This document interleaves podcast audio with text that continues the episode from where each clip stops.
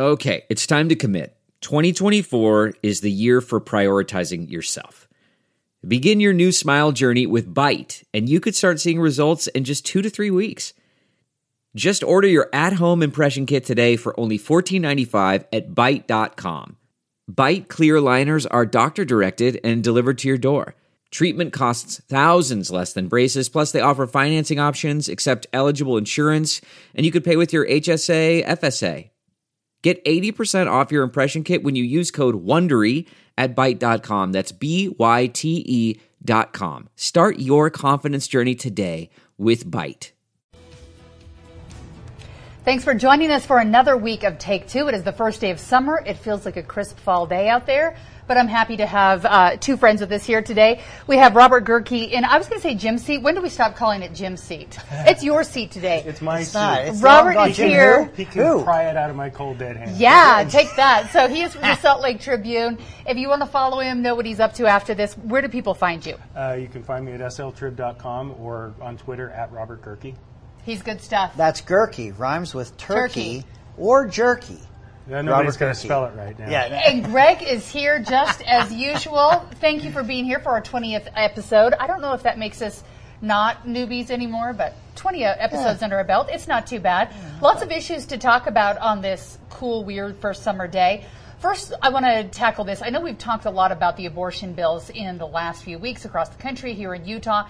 There were uh, protesters um, on the steps of the Capitol this week wanting to make sure that the state moves towards some of these heartbeat bills where it is abortion only when it is necessary for the mother. Robert, is this a good move? Is this a bad move? I mean, other states are doing it right now. I think regardless where you come down on the issue of abortion, Yeah. I don't think anybody likes abortion. Let's start there. But regardless where you come down on the issue, it's an unnecessary move because there are other states that are already pursuing this. It's already in the court system. It's going to get to the Supreme Court, and we don't need to be throwing money after that legal fight right now. You, we've, we've already had our own fight over the 18-week bill that we had last session. We have a legal fight over the Down syndrome bill. And so let's let those other fights play out. Let them have those arguments, and then we can act re- accordingly once we find a, a ruling from the courts. Is there anything to be said for being in the right column of history? If you're the one who believes that abortion is not a good idea, it's not where our country should be, people are doing this by choice more often than not, is there a reason historically that you want to look back and spent the money and said, we were on the right side? Well, I think we can say that we're on the right side. If the state wants to be on, the, support those other states in, in their lawsuit, in their litigation, the state can file a brief saying we support you in this in this lawsuit. But to, to throw legislation behind it is completely unnecessary, and it's also very polarizing. I think it's damaging, and it doesn't accomplish anything. It's a statement bill. If we want to make the statement, there are easier and less uh, costly ways to do it, frankly. Are you liking the statement, Greg, and what they're doing? I think some of it's inevitable. Uh, I think human beings, uh, there's re- actions and reactions. We've talked about this on past episodes, but I think what you're seeing by way of this legislation is the reaction to other legislation, not just the, the, the heartbeat bills or the and you know the 18 week bills of banning abortions, but bills that were going far beyond what we thought was traditional abortions. Those that would terminate. Uh, a, I still struggle with how we were supposed to describe this, but when a when a, a fetus when a when a baby is now The Virginia now- bill, yeah, the Virginia yeah. bill, the infanticide. Well, I, I don't know that they would call it infanticide, but Yeah, I don't- I- it's. But what I'm saying is that once we've started arguing or saw as a country the argument about abortion getting further and further into the term of the pregnancy, and that then if the child were to survive or the baby were to survive outside the mother's womb, there was still the opportunity to terminate it. I think that the, the people that were never comfortable with the practice at all, there was a recoil. There's a human recoil to that. And so I don't think this is strategic as much as it is that in, in politics or policy, you see a pendulum. But so- and, and so I think that's what you're seeing with these bills that are coming even here in Utah. But so much of it right now is driven by rhetoric and uh, polari- this polarizing rhetoric, and it doesn't need to be that way. We've seen over the years a decline in the abortion rates in the country, and I think that's a good thing. And I think there are things that we can do, practical things that we could all agree on, to sort of reduce, to further reduce the number Sure. of abortions. And, and, and those are good, and we can come together on those things. Now we have these like conflicting clashes of, of, of who can be most, you know, go the furthest on one side or the other, and I don't think that's beneficial to anybody right now. I, I totally agree. I, I think We need to stop what is the agreeing. We're not reasonable? I know agreeing, it's right? gonna we're going to ruin street cred here, but But in Virginia, whatever they're calling this now, whatever the kids are calling it nowadays, when the ba- when the child's Yeah. outside the mother's womb and you can still terminate whatever you want to define that baby as, a baby or a fetus, whatever it is. Um, what what are what is one to do when they see those types of policies with a straight face being advocated for and, and in many cases and in some circles celebrated? you, there is there are solutions that shouldn't be so polarizing, but when you see that, I, I just think it's a human uh, reaction. To- and it's yeah, to, to, to and I really things like believe this is probably going to be an issue that builds and builds and builds until we get up to the 2020 election. Because when you look at it, I think a lot of people in Utah voted not because they liked Donald Trump, but there's a lot of people in the end who look at the Supreme Court picks and voted maybe for him because they thought they'd get them. I believe Democrats are looking at people like RBG and others and thinking, okay, we could get a seat. We want to secure this debate. So don't you think this is going to be something that's going to be red meat on both sides until we get to the election? I think that's absolutely what it is, and I think that's partly a calculated move to try Yeah. to polarize and, and, and antagonize people and, and get them out to the polls. And and it's not. I, frankly, I think it's a hard decision for any woman to have to make. You know whether to do it or not. And and I, I hate to see it politicized and polarized like this, and, and turned into you know just red meat for campaigns. All right. Speaking of polarizing things, teacher salaries are going up, probably not as high as teachers would like to see in the state of Utah, but Salt Lake City and the the teachers in the district are in an impasse right now. They have to bring in mediators. I don't actually remember in my lifetime, and maybe it's because I was too young, a time that we actually had teachers on strike, like what we see in other states. Uh, Greg, are the teachers being unreasonable, or is this inevitable? I think, I think we, have to I think we have to be careful. I think that teachers are held in very, very high regard by the public at large. We love our teachers. We have more children per taxpayer than any other state. We Yeah. have a we have a young state, so we we need our teachers. We love our teachers. We want this to be a, a career move, not a temporary profession. Uh, that someone takes for some time. We have a high turnover in the first three years of educators, where we lose educators after three years. So we need that strong salary so that someone can make a career of this. The, the, what I worry about is because we haven't seen strikes, because we see some of the highest uh, salaries that have been offered uh, comparatively from the past. If we strike, we start to create those battle lines. We start to see the politicization, the politicization of, and the maybe the you know the, the debate about our teachers that I don't think is going to make for the, a better classroom, a better learning environment. I, I would regret, and I think it would be a mistake to strike. I think that these salaries, I know that we have been putting uh, record amounts of money into our public education system. We are seeing that we know we have a teacher shortage. We're seeing those salaries increase. I think that's appropriate. But if we get into that, what other states go through with the with the strikes and the the the, the interruption of the school year, I think there's an unintended consequence to that. And I would I don't think on the whole it will be good for the state. Well, I, I think uh, we, uh, you're right. We put about a billion dollars in, into education in the last four years, and what we're seeing now is that trickling down to the teachers, which is where most of it ends up Yeah. anyway. Um, our teachers have been underpaid for too long. Our classroom sizes are way over, they're, they're stuffed full. These teachers, as you mentioned, there's high turnover. Uh, there was a study by uh, Envision Utah that said we have about a 1,600 teacher deficit. We have 1,600 more teachers leaving the field than Wow. coming into it. And that's not sustainable. And so we've got to find ways to retain these teachers. And the way to retain these teachers is to pay them appropriately. And especially when you have a, a, a good economy where they have other options available, higher paying options available, we've got to put the money there. And, and so, you know, there's, we're going to have to pay for it. Salt Lake School District's going to have to pay for it. And if they're not willing to pay for it, I think the teachers need to preserve that as an option because the, the, it's really the last tool that they've got, you know. And, and, and if they're not going to be compensated fairly, then they need to, you know, walk, or, you know, voice voice their opinion with their feet. And as one district goes, likely the others. Uh, As we've seen one district raise salaries, the next ones have. So if Salt Lake City wins this battle, it will likely be a battle won for most districts across the state. And But Salt- it will mean higher taxes. Yeah, Salt Lake's fighting it because they've seen what happened in Canyons and, and Alpine and Murray. Yeah. They're coming. They're all raising their their uh, their salaries proportionately. Let me just point out this. This is not directly related to the salary itself, but it, it, it impacts salaries for teachers. Class size.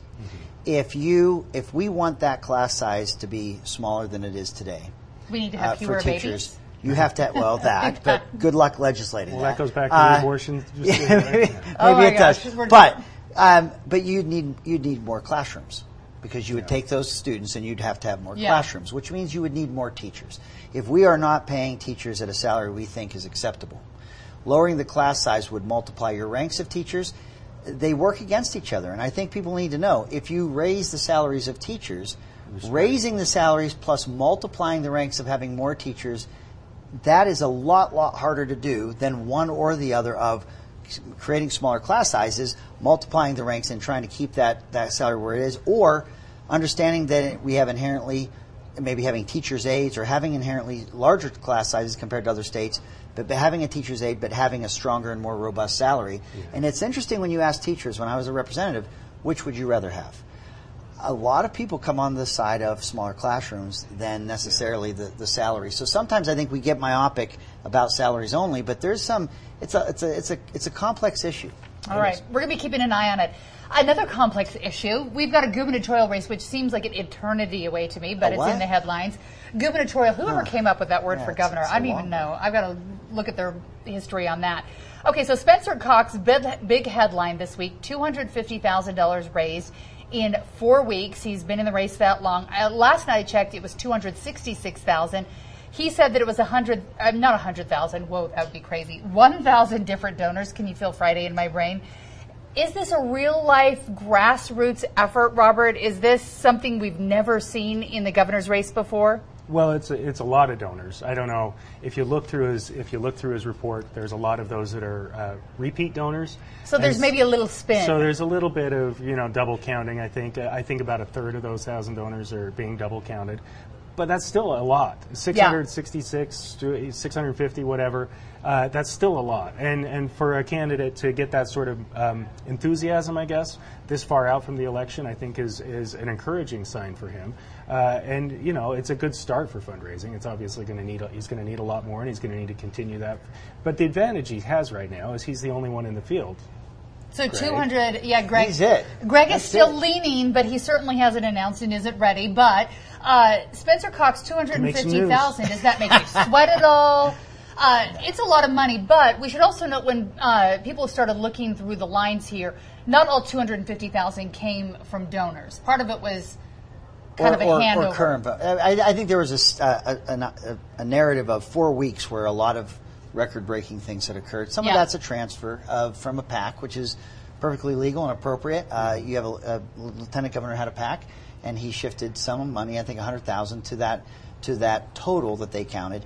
So that wouldn't be uh, donations that just started four weeks ago and was counted four weeks later. There was some shifting of those accounts. All that, I look, I think there's enough to brag about in the reality of how that money was raised. Uh, but I don't know that the narrative or the announcement uh, reflected that. I thought it was it, it sounded like everything was raised in four weeks in a record-breaking way, and that there were a thousand individual donors. Which, you know, I haven't even read the press release to know if it was misunderstood or if it was said that way. But I do think that there's enough there to be pretty proud of in terms of the fundraising.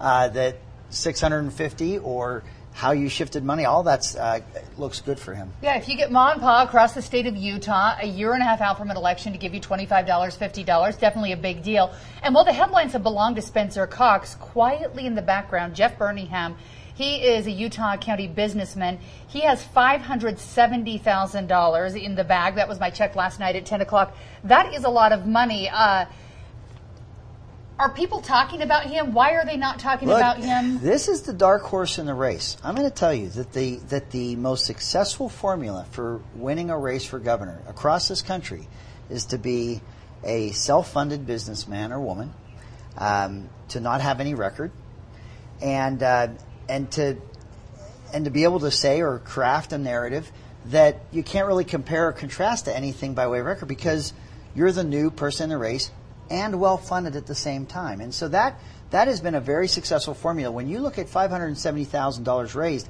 that is a, a very impressive amount, especially when you consider that only a hundred thousand of that is Jeff Burningham's own money. So when Yeah. you can self fund, that actually draws uh, donors as well. And so look, if you can get great media buys and you can be a very well funded candidate and you're a successful business person, I, don't don't overlook that. That is that is a that is a race or that is a candidate to keep your eye on. It's hard to register on the radar without uh, having some name recognition. You've got to have the money to build the name recognition, but often you can't raise the money unless you have name recognition. So it becomes this cycle. He's done a good job of getting that money early, which is going to really help him get his message out there, and I think makes him uh, a viable candidate uh, where otherwise he might not be. So he is fully staffed, as I understand it. You've talked to some of the people who are working for him. When you look at his Twitter account, he says he's leaning, much like what you'd hear from Greg Hughes about running. But he's obviously raised a lot of money. He's raised got a a campaign staff. He's got uh, Twitter and Facebook accounts that say Yeah. that you know he's running. Why is he not announcing? Why is he not trying to make a splash like Spencer Cox is? I think because when you make your announcement, you get one one shot at that. You get one shot at controlling that news cycle. Yeah. And so you wait until you can make a splash. And so I think he's going to probably wait until late summer, early fall, and and try to you know get a big uh, a, a big splash in the media. the interesting thing, the two men who are really in the race right now, they both have the same hairdo. That's So right. I don't know. Maybe it's a thing. So Greg, if you want to get in, you got to uh-huh. shave your head. Yeah, I guess I got to go. Jeff My, Burningham. my forehead's Yeah. growing. It's it's been going. Okay, so there going- you go. So you're, power you're in alleys the right, here. direction. Huh? All right. Well, we're talking about local politics. It's getting crazy in Salt Lake City, and some of it has to do with the mayoral race. Some of it doesn't because this. Biskupski's not I even running. But I saw a tweet because you had retweeted it this Yeah. week, and I was like, "Is this really Mayor Biskupski's account?" It, was real. It was real, yeah. Describe to us what you saw. I would like, and and for the viewing audience, if you could maybe show what that what that tweet. yeah, was I think. I think the tweet was pretty simple. It says something. It was just like current mood, and it was I believe Nicki Minaj going giving us one of these. Yeah, just Like, like bring it that. on, just like yeah, that. and Nicki Minaj looks a lot meaner do- than I Robert do it. does. Nah, I can't do I it. think- I think you can't could. do it justice, but you can find it online. It- it- what it was is a reaction to this back and forth that she had had with the city council during the previous 48 hours.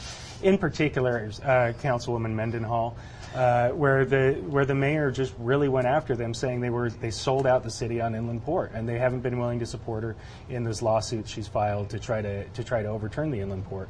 Um, you know, the Councilwoman Mendenhall fired back, calling her a failed mayor Uh, Councilman, Council Chair Luke, he said that you know this is we had to step into the void because the mayor was basically abdicated a responsibility, and so we were trying to do the best we could for the city. This is this is pretty heated, and and the undercurrent of it all is that the mayor seems to be supporting Senator Escamilla. I almost called her Senator Robles, but we're going flashback.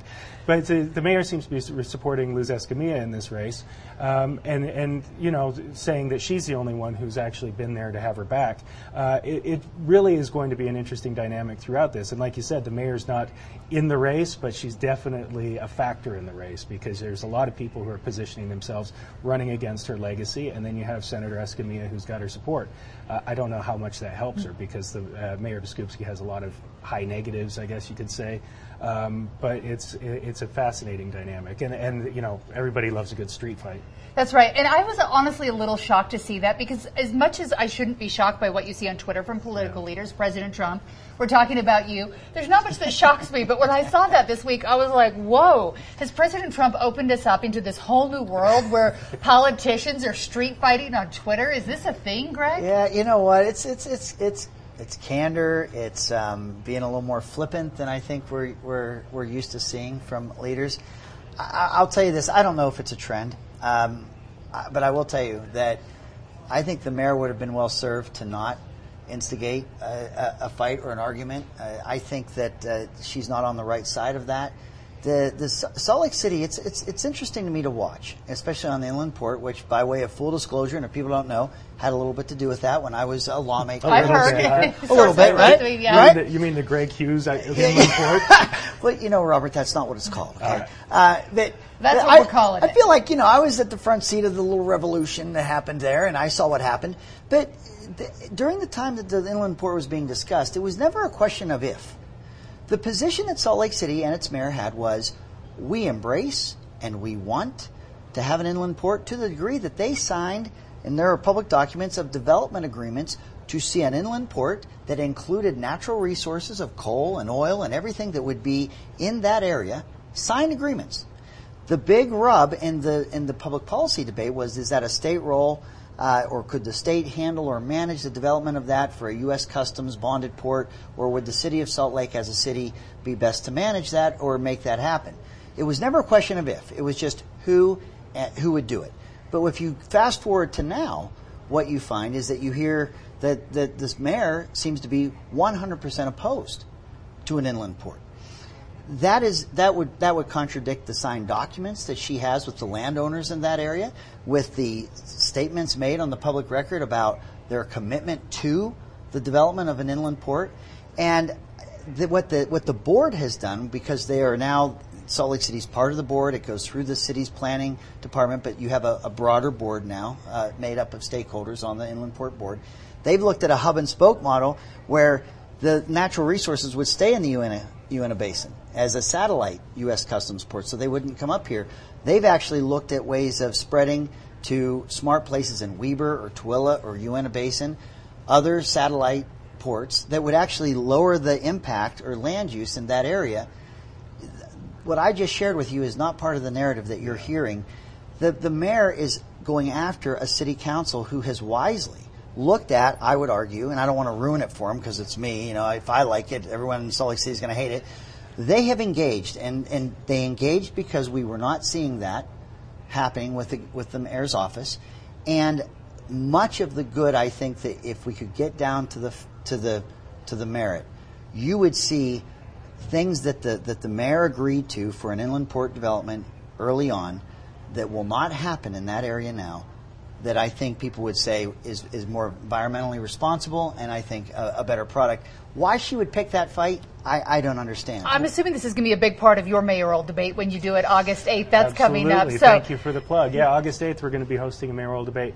And, and I think what you're seeing is all of those candidates are competing to see who can be the most opposed to the inland port, which is, which is a fascinating dynamic. And I think will be fun to watch for the next uh, month and a half leading up to the primary. It will be interesting because sometimes I wonder how much the average everyday citizen understands the inland port, what it does, how it works, and whose rights over it. Because it's, It's a one of those. It's I think inside baseball ish a little bit. So it'll be interesting to see how that plays with the everyday voter. Well, there is a good narrative to be said, with due respect to Greg, that the, that the state came in and took a third of the city and put it under the authority of an appointed, unelected, unaccountable board. uh, With the, and the voters and citizens of Salt Lake City have very little say in how that land's developed. Ooh. I have, a ret- I have a retort to that. I really do. But Do you need a few minutes to think about it? No, I don't. that area, uh, absent the, the prison relocation and the Mm-hmm. 300 million that the state put for water and sewer and Nobody's been hanging out there much, right? Okay, there that area was Mars, never to be developed ever unless the state had put the resources in of those of the infrastructure of utilities to make that land even developable. So you can argue, and I would, uh, that that that area was not on the cusp of development and land use authority and benefit to a city, absent the state's Herculean and very expensive effort to uh, to site the, the prison in that same quadrant. And so, yeah, you can look at an area that you've opened up and say, with all the with all the transportation assets that you have in that area, is that a, is that an appropriate place for a U.S. Customs inland port? You have them on the east east of the Mississippi. You have them in uh, Louisville. You have them in, in uh, Kansas City. We don't have any in the west. Our our transportation infrastructure, Utah is uniquely positioned to be the lone at least viable inland port west of Mississippi. And if you look at the, you know, the the global supply chain is the future of our economy, in my in my opinion. It, it really does create jobs and opportunities. And we have this. We've talked about our schools. We have an emerging workforce. Where are they going to work? Manufacturing and good jobs are around these ports, whether they're coastal or inland. This is a very good thing for the state of Utah but it has not been ignored and needs to be part of the, the dialogue that it has to be environmentally responsible. It has to be a net benefit or you can't do it. And I don't think those are issues that are being ignored. This wasn't a land grab as much as land was made viable that absent the state's effort would not have been. And we can do some very, very smart things with that. Let's hope so, because whatever happens, I feel like whatever beachfront property I wanted to have at the Great Salt Lake is greatly diminished by this project. No. Although I have this weird thing that I really like to look at. I love the look of stacked up shipping containers. So if it ever happens and it goes through, I'll look Yeah, at it. that's- There's something about the colors of it and the neat organized patterns. I like it. It's a little weird. I know. Yeah, Something- to think about. Was that an Iron Man movie or an Avengers movie? Where There's the a big movie fight about was that. At, where, Yeah. where all the con- they were at all the containers. That's that's what I think. Of. They're usually like red and turquoise. It looks nice. Anyhow, Deep Pretty Thoughts by. Heidi. Yeah. Pretty Yeah. colors. Almost like you're at the ocean, but not. Okay, so there's a new pilot project that's going to get started here in Utah in the fall. What they're going to be doing is looking for volunteers. I don't know who's going to volunteer for this, but they want people who drive electric cars to volunteer to have a GPS tracker in them so they can be charged per mile they're driving on the road. This would be in place of the gas tax because if we're moving towards these different vehicles, we're going to be getting to a point where maybe eventually we're all starting to drive these cars, and then who's going to be taking care of our roads? Should the people who are driving electric vehicles get a free pass because they're cleaning up our air, or is this a good idea and they need to be charged for driving on the roads? I think for a significant amount of time that has been the case that they have not had to pay the gas tax, and that has been that gas tax has been what we have relied on uh, to create the funding to improve and repair roads as well as capital uh, expansion or capital development of new roads and new lanes. Um, I think anyone using the roads. Um, we, we, you know, our systems and our systems of taxing lower the rate, broaden the base. It has to include those that use it. I think that's just intuitive.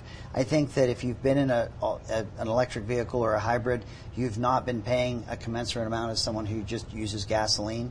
Um, so you need to have a system that that addresses that. I think that the registration fee, as it is now, being higher for the electric vehicles that do not pay a gas tax, is appropriate.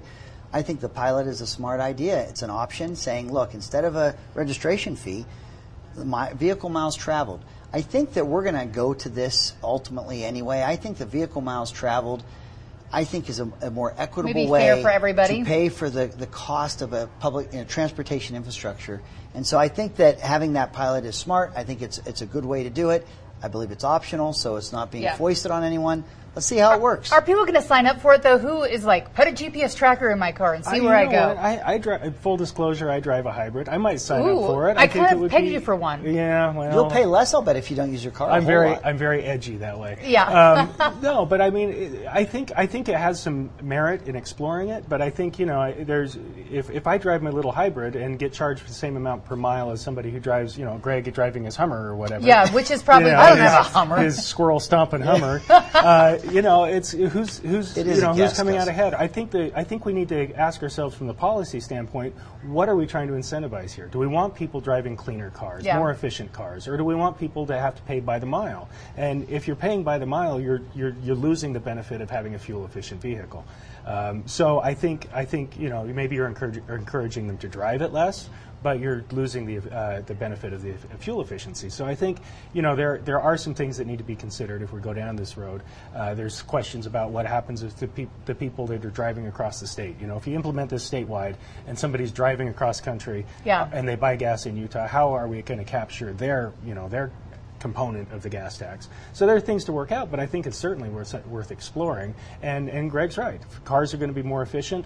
They're going to be paying less in gas tax. You got to have some revenue from somewhere to fix the roads, to Yeah. repair the roads. It just needs to be reflective of what we're trying to encourage and discourage as uh, from a policy standpoint. Is there going to be an issue with the GPS tracking point, or are we at the point where we don't care because everyone knows where we're at all day long, anyways? You know, so much by way of public policy. I, I spent 16 years in our state legislature, and what the world looked like in 2002 when I ran versus Yeah. what it looks like in 2019, it, it is so much different. And sometimes public policy, um, there's a timing element to it. An example would be I remember the first time someone described congestion pricing or charging you for the time of day. If you're going to use your car, you're going to use a road at the height of rush hour, it would cost you more to be on that road than if you used it at a time where there wasn't as much traffic. Um, or even keeping track of our miles. It felt so draconian, so big brother. But when you get to today's day and age, we talked about is, we have signed away all that privacy. Our, our Yeah. phones know more about us than we know about ourselves. They know where we're going to be after we're done here, how many minutes it's going to take us to get to our next destination, which we don't. I don't know. So much of that information now is free flowing, and if government wanted to know more about us, they could probably purchase it from all the people we've willingly given the permission to. I think that the the congestion pricing and cars that do not use gasoline, I think that's a timing issue too.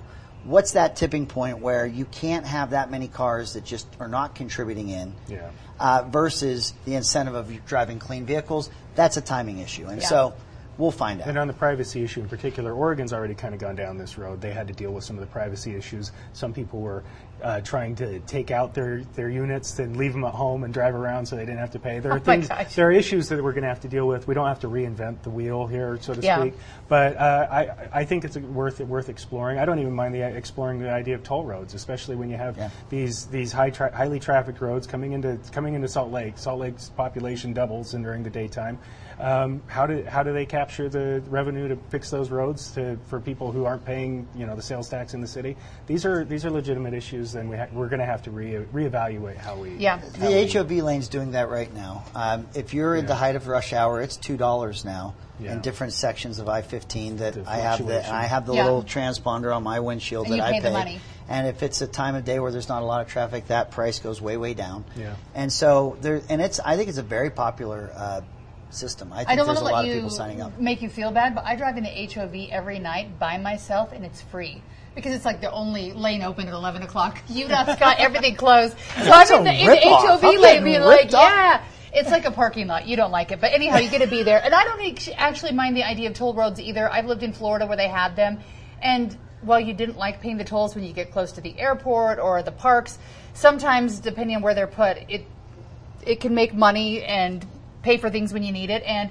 when I didn't want to take toll roads, I'd take the busy roads without them. And when I was like, you know what, I need to get fast, I would take the toll roads. Well, so especially for cars with single drivers, I Yeah. think it, you encourage, you give people an incentive to get out of the single driver car, carpool, Yeah. HOV lanes, things like that, and and. You know, we have these air quality issues, and I think that's an Yes. overriding. Yeah. It's not just for traffic congestion. We have these air quality issues that've got to be addressed too. Tailpipes are the biggest contributor to the dirty air too. Absolutely. All right, we're going to talk national issues for just a second. This has been big online if you've been uh, on Twitter, Facebook, social media. Uh, we're talking about the U.S. border right now, and AOC uh, is saying that. Are we AOC. to that point where we just say the calling acronym Alexand- now? We that's don't even have to say it. her Alexandria name. Ocasio- We all know She's a what you're talking member about. of Alexandria Ocasio Cortez with the great red lipstick. And I knew it already, but I just hate that we're down to the acronym. I know it's such a big name, though. Okay, so she she has created a narrative online right now, which a lot of people are loving, a lot of people are hating. She's saying that where we're keeping people on the border in these tent cities are concentration camps, not detention centers. It's definitely something that's food for thought when you think about the people who are on the border. Is it okay to be calling these concentration camps? Are they concentration camps? Are we heading down a gray Let's- area? Let's start here. As Greg mentioned, she's a freshman member of Congress, and the only reason that this has turned into this like outrage online Yeah. is because she is who she is. She's she's been turned into the whipping boy or whipping girl for the, the Republican right. Yeah. and they're going to blow everything she She's says out of victim, proportion. Robert. I don't know if this saying? is blowing out of proportion. She's owned this and owned it again and so, again. So let's let's be clear. I mean, there's a difference between concentration camps and death death camps, right? And so let's let's distinguish between the two. When we're taking a group of people and putting them into in barbed wire enclosures, like we did in Topaz, like we did in Cody, Wyoming, with the Japanese internment camps, those can rightly be called concentration camps. I think. Now, was it overstated? Was it hyperbole? Yes, it probably was. Is it the- you know is it this big affront? I don't think it is because you know it's it's it's a valid point that she's making that we are herding people into into captivity um, based on nothing except basically their their uh, their ethnicity. Is it by choice that they're going there? I feel like at this point there are people who are coming across the border knowing that that's where they'll be. Recognizing that that's where that that's where they'll be. So the question is, is it different because they're willing to go there for the chance to come to the United States? And also, if we weren't putting them there, and they have been for presidents, uh, there's a lot more than Yeah. used to be, but this happened Yeah. under President Obama and presidents before. It's just a lot more right now. Where would we put them when you have all these people coming to your country? You can't hand them a key to a new house and a car and an awesome job when they come in. So where would these people go? Are they at least getting cared for? They're, they're, some they're way? getting some. They're getting cared for in some way. Yes, I think that's. I think that's fair to say. Uh, there have been documented deaths, especially even among Yeah. children in these camps, um, and and you know, the conditions are not good. But you know, it's probably not Guantanamo either. So maybe they should consider themselves lucky in that regard. Again, I think it's an overblown issue, but I think the issue of how we treat people who are trying to come to this country and seek asylum is is a question that we need to answer. Yeah, and it's a lot of they're tough questions because it's a lot of people, and it's like, what do you do with them? I don't think any one of us would want to go live in these tent cities right now. Yeah. Is there anything in you that says she's right? This No. is a concentration there's not, camp. There's not Nothing. any part of me, Heidi, that says that she is right. I, I don't think that she's a victim of Republicans that want to go after a freshman lawmaker. I think she says incredibly inflammatory things. I think she says things that draws a lot of attention and then a lot of retort or criticism with it. Um, I, I, I would not. I don't know that the public, the general public, would draw a distinction between death camps and concentration camps. Or if you heard Nazi concentration camp, I don't. I, I, I hear what you're saying, Robert, about Topaz and, and, and the internment camps when you know of our Japanese Americans during World War II, which which is a, a, a not a, anything that we should be proud of and that we and that we we aren't proud of. But when you say concentration camps, I think at least what comes to my mind and what I worry about is you know, those Nazi tr- concentration camps and those that would identify with the Jewish faith, this was evil. This was this was something that is so beyond the pale that we got to be very very careful what we would compare that to. I, I don't yeah, want to. sure. I don't want to minimize. I don't want to take that as an easy comparison to anything else because what happened there. I don't even like saying it out loud describing the, Yeah. the horrific things that happened because they were that bad. And I, I hope nothing in this world ever gets close to what happened there. And I want to be really sensitive about these the, what those concentration camps are were and the and the crimes and the and the horror that occurred. Comparing what's happening to the border, I think that is a lazy comparison. I think it draws uh, attention or controversy. Um, look, it's not the same. And we heard for a while it was a fabricated crisis. There was a lot of people uh, in the Democrat Party that said there is no crisis. This is something the president's saying to inflame the public. There isn't Yeah. a crisis here. You had you had uh, the Border Patrol trying to say we've got challenges, we've got overcrowding, we've got problems. There was a very strong voice countering that, saying there are no problems Yeah. here. You're just trying to make hay, political hay. We know there are challenges now. And to Robert's point, we have got to be able to treat people in a humane way. But let's be sensitive to the people that would abuse a system or overcrowd it or try to flood a system that's not prepared for the volume of people that are trying to come through and, and to try and take advantage of the lack of resources or infrastructure to take that on. It has to be solved. But we got to get out of these extreme, you know, descriptions and and you know nobody's trying. I don't think anyone within that adminis- uh, Trump administration is trying to har- purposely harm people. I don't think that everyone thinks it's you know club med and it's it's, it's, It it's is a a beautiful huge number of environment. people to so, take care of. Well, let me just say, I, I, I don't want to make it sound like I'm defending her. I, I, You did I completely. defend her. You just did. You her- just- it was she's hero. overstated, and it was a bad comparison, and it was probably hyperbole for the you know to, to make a point. But uh, I also think that it's being exploited by by the Republicans on the right to make the entire all of the Democrats look bad. Look, they all think these are concentration camps. Don't let's let's ratchet everything back a little Yeah. bit, which is where we started. And she needs to do that, and the Republicans need to stop using this as a cudgel. You know, when she says something dumb like that. And I think that's the hard part is that politics has gotten to this point where this is what catches air and catches wind. And I know there are many of the Jewish faith who've supported what she said. I can't say that I come from that same background, but I know I've recoiled every time I've seen it. My grandmother lived in Holland and was arrested by the Gestapo, Gestapo the Nazis. Um, taken away, and before she was sent on a train to go to one of the concentration camps, she had a high ranking SS man who saved her and took her out of that. But she was ripped off the streets for no apparent reason aside from she was waving at soldiers. They thought she was doing the victory sign. So when you go from people who are being ripped from their homes, sent to concentration camps and gas chambers simply for being alive and being who they are, and then comparing them to people who have chosen to leave their homes and are looking for something else, and it's a stop on the way and a very hard trip. I, I just have a hard time hearing that Well, because it's, it's, not. different I, I think. I think what we all I think Yeah. again we, I get we're all losing street cred here, landing on the same common ground. But I'm going to tell you right now, I think we all know that there are serious issues there that need to be addressed and need to be handled, and we have to resist the extreme characterizations or attacks that are going on. And this is an issue that's been going on for a long time. I, it's obviously because of, I think, President Trump and the way he's been talking about it. There's more people coming in. But this border issue and people coming into the country seeking asylum or being able to immigrate, it has not been a great system for decades and decades and decades. So hopefully we can find some common ground and figure it out. Because You know, an interesting stat just to uh, within the courts when you're seeking asylum. Uh, I'm the stat that I heard was 80% are being denied, and that's that's and and so when you get away from all the politics and you're going into the judiciary where different, you know, the appointments of these judges are not coming from just one Yeah. administration, they're not being accepted. They're, 80% are not being accepted. Yeah. When you see the numbers that are coming in there, I worry that there's just an attempt to overwhelm, Overwhelm that system. system. Yeah. And that's not just being handled on a case by case basis. There's a there's something else going Yeah. on there. Not an easy problem. And finding common ground and finding a solution to this gets a lot harder, I think, when you have the president who's saying he's going to start rounding up millions of undocumented immigrants and sending them back to the countries where they came from.